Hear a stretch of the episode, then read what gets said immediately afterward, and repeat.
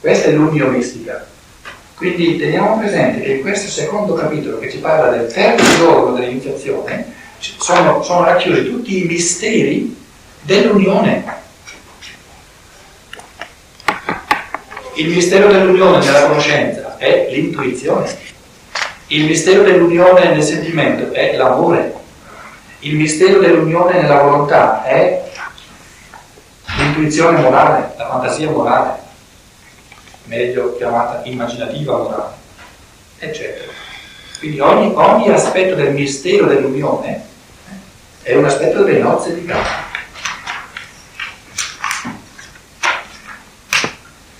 Eh, se vogliamo, eh, il fatto che questo segno venga compiuto nell'interazione tra Gesù Cristo e sua madre, quali sono i due elementi che qui celebrano le nozze. La madre sta per tutto ciò che è umano, quindi tutto il portato della, dell'evoluzione da di sotto. E il Cristo, tutto ciò che è divino, il Logos. Quindi vedete le nozze, non soltanto le nozze di questi due che non sono nominati, ma sono, sono aspetti molto ben più profondi delle nozze qui. No? Ma il tutto va, va capito alla luce del terzo giorno dell'iniziazione dove si celebrava l'unione dell'anima umana con lo spirito cosmico, per esempio. Quindi tutta l'evoluzione terrestre, no, dal basso, con l'evoluzione celeste. L'evoluzione terrestre, ecco perché è importante sia la donna. Eh, quindi eh, a questi livelli molto più ampi, molto più cosmici, allora Gunai è molto più significativo che Meter perché mentre riguarderebbe soltanto lui, ma lui riguarda proprio tutta la, eh, l'evoluzione umana a livello generativo della successione eh, materiale, dell'evoluzione corporea.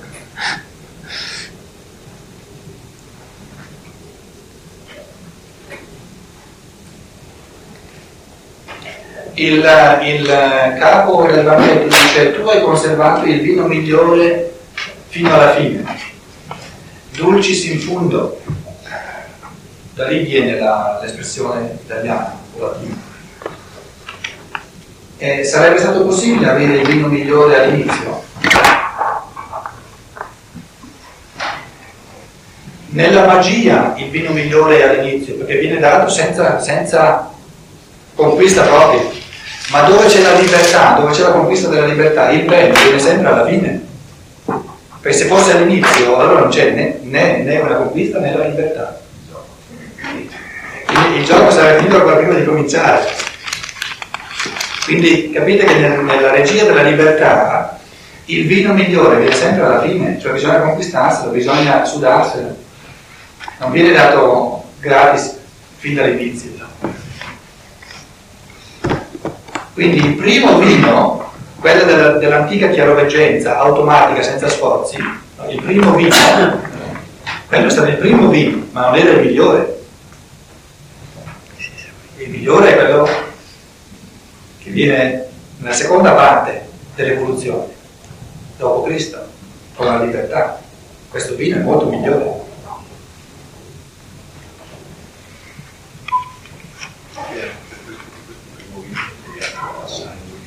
Sangue fisico. Sì. Poi è, è, è un... Quindi proprio si imprime il corpo. Sì. E quindi anche con l'aiuto del vino, proprio del vino vero e proprio, di questo, di questo, questo elemento eh, ebro e statico di, di, del culto di Dioniso, di Bacco.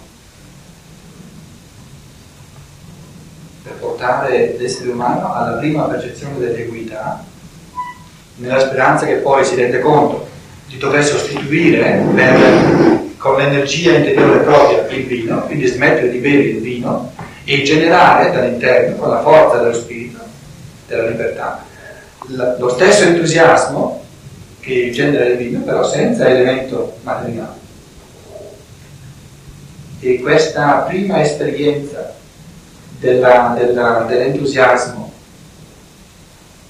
senza il vino materiale è proprio l'inizio di ciò che il Cristo porta nell'umanità.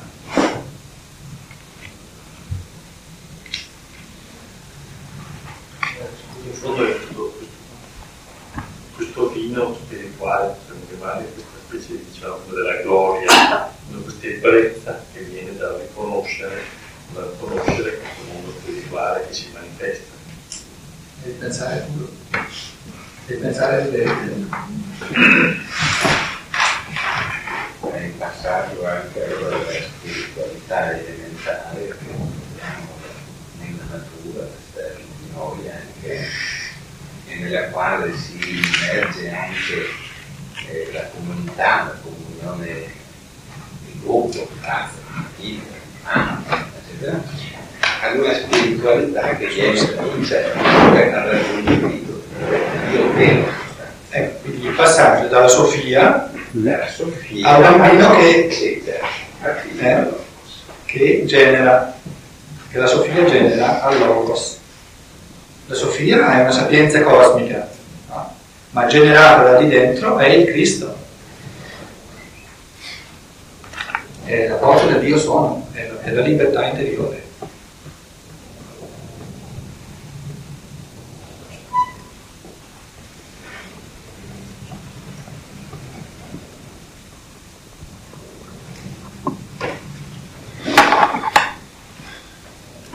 Eh, il versetto 20, i giudei eh, ci fanno capire come mai non hanno capito niente né del segno di Cana né, eh, né della purificazione, la cosiddetta purificazione del Tempio. Adesso ci lo fanno capire perché non, non hanno capito niente. Perché hanno il senso aperto soltanto per le cose esterne e non per le cose interne.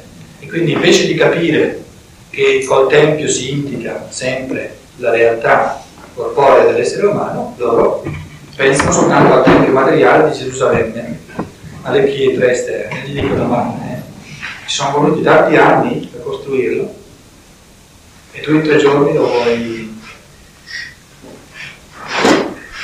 Quanti sono gli anni? 46. 43. 46. 46. 46. Qui c'è scritto 43. Lo sconto, lo sconto del 6 Non ne indovina uno, eh. Serve quello proprio. Non ne azzecca uno. Vero vero, vero veace, vero che E allora perché 46?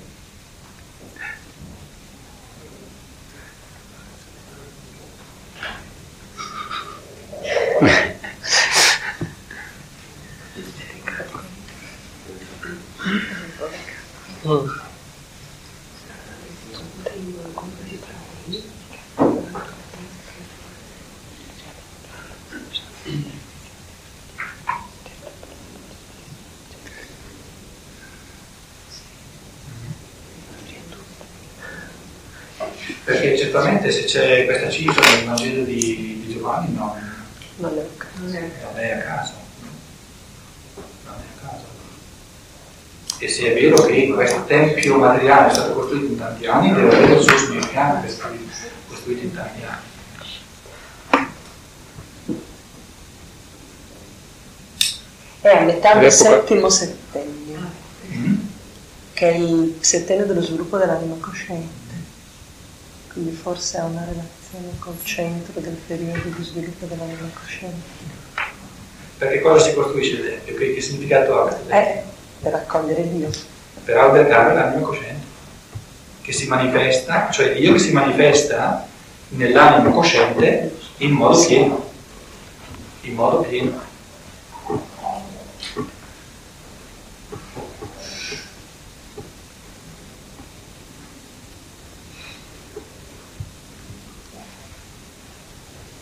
Ventuno, Giovanni ha misericordia di tutti noi poveretti e casomai non avessimo ancora capito che lui vuole riferirsi al corpo fisico, ce lo dice chiaro. Quindi vedete che dal, versetto 21 andrebbe almeno capito, perché più chiaro non potrebbe dire, che il 14, il versetto 14 va interpretato capendo che questo tempio è il corpo fisico. Eh, altrimenti, altrimenti uno si immagina che, che se voi provate a ricostruire la scena dei versetti 14, quindi della cacciata dal Tempio, eccetera, e la interpretate materialisticamente, cioè che nel Tempio c'è tutta questa gente e lui li ha cacciati fuori, vi renderete conto che è, è una scena del tutto impossibile. Perché uno da solo che caccia fuori tutto quel putiferio, prima che, prima che cominci a, a, fare qualcosa lo fanno fuori. Eh. Deve farlo che stanno a contare. Sì. Eravamo innocenti.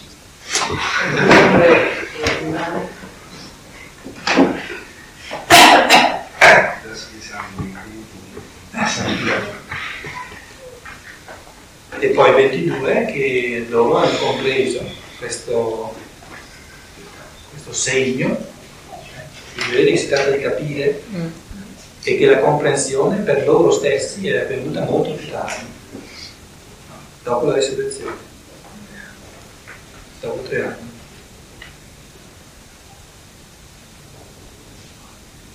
Quindi praticamente ciò che qui avviene al terzo giorno, in, un ciclo più condensato, diciamo, per loro ci vuole il ciclo più esteso dei tre anni, primo anno, secondo anno e terzo anno. Al terzo anno hanno capito quello che era avvenuto al terzo giorno. tre anni di comunione con lui.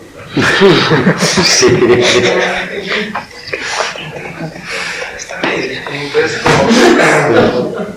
prima allora, cioè, eh, No, qui siamo alle, alle magistrali. Perché tre giorni, tre giorni e mezzo, qualche volta questo mezzo? Ehm, al quarto giorno. In mezzo stai qua. Devo- devono passare tutti e tre pieni. Devono In passare mezzo sta per farsi. al quarto giorno, non c'è mai tre e mezza. No, no. eh. No, tre e mezzo non c'è qui. Per esempio. Steiner sta per dire. Sì.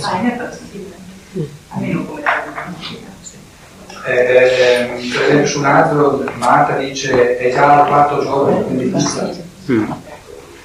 Lì l'avvenimento avviene al quarto giorno, dopo che tre giorni sono passati. Quindi, eh, eh, prima, quando c'era la mossa di Cana ai discepoli che riconoscono questo segno, eh, a differenza dei giudei che non, non interpretano questo segno, però dopo qui, in quest'altro passo, i discepoli subito non... Questa purificazione del Tempio non l'hanno capito. Purificazione del Tempio, No, ma perché qui viene subito accolta questa, capito, questo segno e qui no. quello di Cana, stessi, sì, quello di Cana, cioè, eh, perché? Questo indurrebbe a pensare che il segno di Cana è avvenuto in concomitanza con avvenimenti anche fisici. Quindi c'era, c'era una nozze vere che queste persone hanno bevuto questa sostanza, che possono, loro hanno pensato che era vino invece era acqua, e hanno avuto questa esperienza di, di, di, eh, di entusiasmo, chiamiamola così, e che in base al- alla- all'aiuto della realtà fisica esterna i discepoli hanno capito. Quello che invece poi succede direttamente alle tre corporeità dell'essere umano, nella cosiddetta purificazione del Tempio, è un processo di natura molto più spirituale. E questo loro non, non l'hanno capito. Quindi in casa hanno fatto provare a loro direttamente. Questa è una cosa che è avvenuta a Cristo, quindi questa la purificazione del tempo. Loro hanno dovuto capire cosa era avvenuto al tempo. Perché poi si può riferire, si può riferire la, la cosiddetta purificazione del Tempio in modo particolare al Gesù di Nazareth. Come se qui venisse descritto l'entrata del Cristo in Gesù di Nazareth.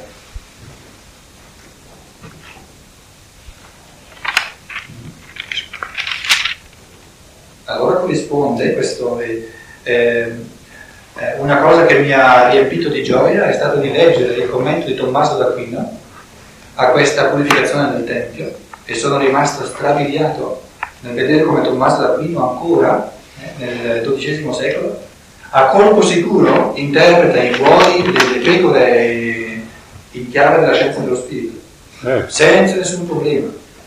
L'alato per lui è sulle forze del pensiero. no? Il bue, no?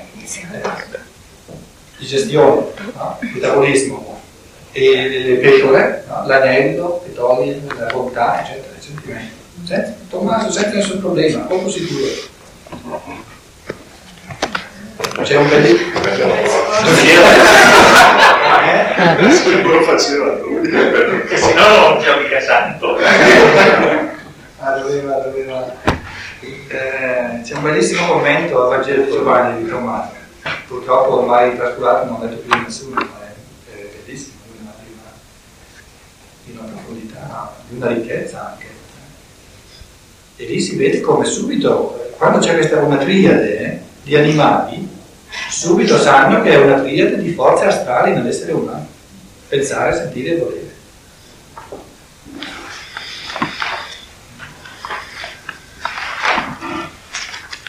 Ma il Vangelo di Giovanni dà fastidio alla verticalità. No, le cose che non si capiscono non danno fastidio a nessuno. L'importante è non parlare. Le cose che non si capiscono non danno, non danno fastidio a nessuno, quando si comincia a capire. No, no, non, non, eh, non ha paura nessuno di queste testi. Perché si sa che non. Che saltano fuori cose innocue. Veramente i convinti che fanno geologi ufficiali, ma Eh, Non è che, non è che fate di tutto, non lo capiscono anche loro. Farebbero tutto per non farlo capire se loro sono cristi. Eh. No, senza, senza gli orientamenti della scienza dello spirito, nebbia in Valpadana, è inutile, è che ci, che ci illudiamo. Non, non si capiscono questi testi. E vedete, eh, al terzo giorno, e cai te e mena te trite. E gli altri, gli altri giorni dove sono?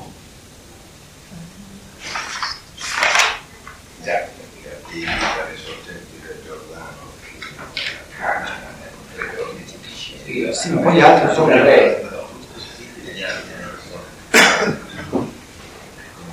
Terzo giorno. Poi non, non è, non è che dice il terzo giorno che erano per strada, dice il terzo giorno ci fu, ci furono le nozze a Cana di Galilea. Il terzo giorno di che cosa? Secondo quale congreggio?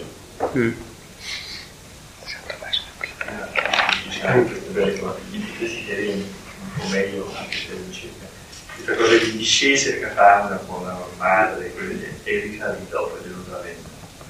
Dove risale Gerusalemme? Sì, alla fine Gesù salì di Gerusalemme. Prima dice l'ultimo al dodicesimo. Sì.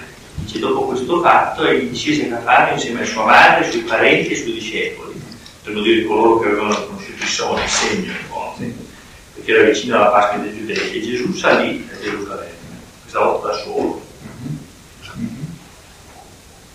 Questo è sottolineato naturalmente. La discesa, la discesa nella materia, quindi l'andata dell'evoluzione umana, è insieme ai parenti, insieme al sangue, insieme...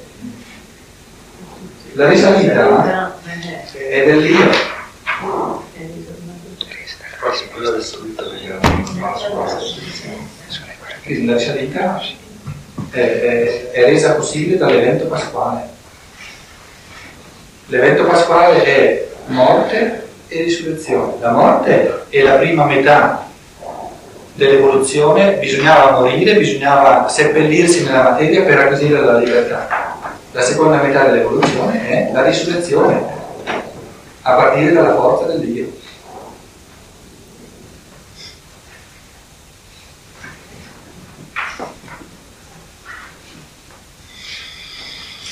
Il, il Giordano. Eh, Cristo è stato battezzato nel Giordano. Ora il Giordano in, eh, in ebraico eh, Yarden, eh, si chiama Yarden in Giordano, in, in ebraico. Eh, Yarad,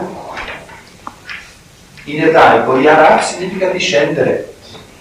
Quindi il Giordano, prima di tutto la, la, la crepa nella crosta delle- nella, nella, nella superficie terrestre dove c'è il Giordano è la, la crepa più profonda, quindi la, la- la ferita più profonda che c'è nella terra. Ora, il fatto che lui si faccia battezzare là dove si discende nelle profondità più profonde della Terra, significa che lì l'essere solare è disceso fino nelle profondità ultime della Terra e lì incontra la materialità terrestre. Ora, per uno che capisce questi testi non c'è bisogno di tutte queste spiegazioni, perché c'è nella parola. Eh? Eh? Yerel significa scendere, Yarden, eh? il luogo della discesa nel profondo. Quindi c'è nella parola stessa.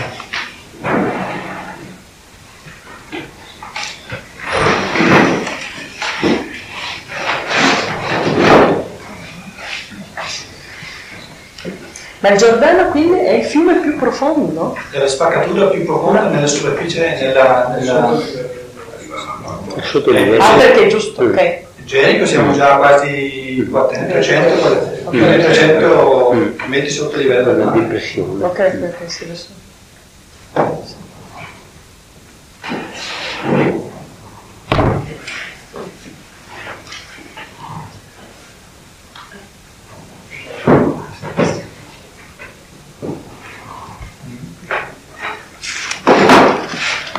23, 24, 25 vi lasciamo.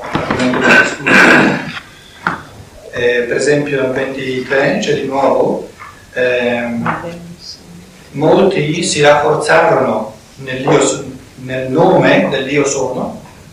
Si rafforzarono. Sì, credetelo. Vedendo i segni che compiva quindi vanno visti eh, vanno Non che dentro le suona, che dentro nel Dio suona. nel nome del Dio sono, nel nome è il suo nome però? Eh, il suo nome cosa qual è? E come tradotto qua quindi? Vedendo, eh, voi visto Teonutes aututas e media, vedendo i suoi segni.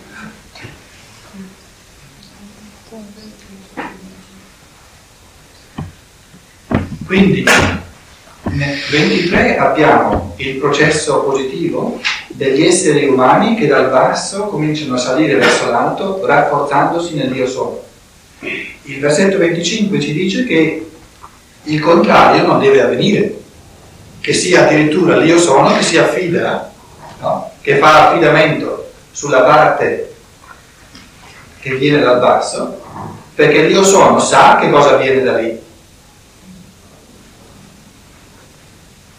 Quindi 23 e 24 sono in contrasto l'uno con l'altro, che la crescita va dall'alto verso il basso e non dal basso, eh, da- dall'alto verso il basso.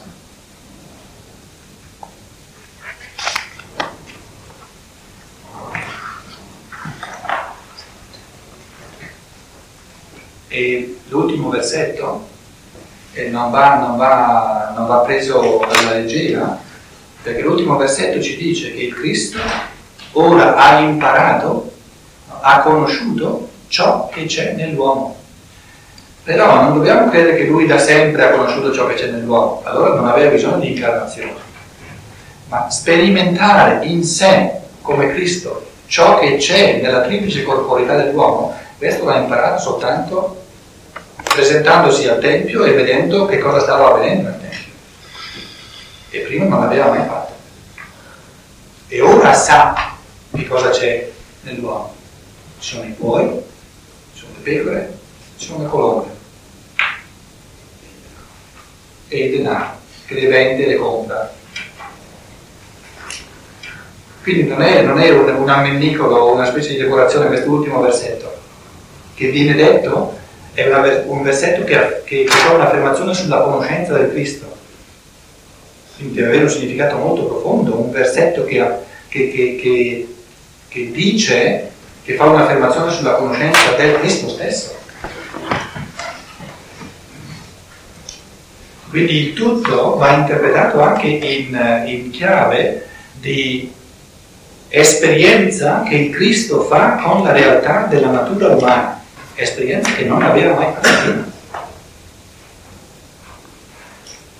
Quindi quando ci si dice il Vangelo di Giovanni è tutto diverso dai sinottici, perché nei sinottici c'è la, la triplice tentazione quindi l'incontro con il fisico, e in Giovanni non c'è niente di questo. La scienza dello spirito risponde dicendo, ma eh, leggiamoli un pochino più attentamente questi testi, perché in questa pagina qui c'è il corrispondente giovanneo, quindi in chiave molto più di conoscenza, se volete in chiave più profonda, mentre lì è piuttosto in immagini, qui è in chiave più di conoscenza, c'è la stessa realtà che i tre sinottici ci pongono in tre immagini delle tentazioni. Una volta viene portato sul pinnacolo, un'altra volta viene portato sul monte a vedere i regni della terra, e l'altra volta gli viene di cambiare le pietre in pane. Sono immagini. Qui invece siamo eh, stimolati molto, di, molto più direttamente a una conoscenza vera e propria, a una comprensione vera e propria. Ma il, il fenomeno è lo stesso, l'incontro del Cristo con la triplice corporeità umana.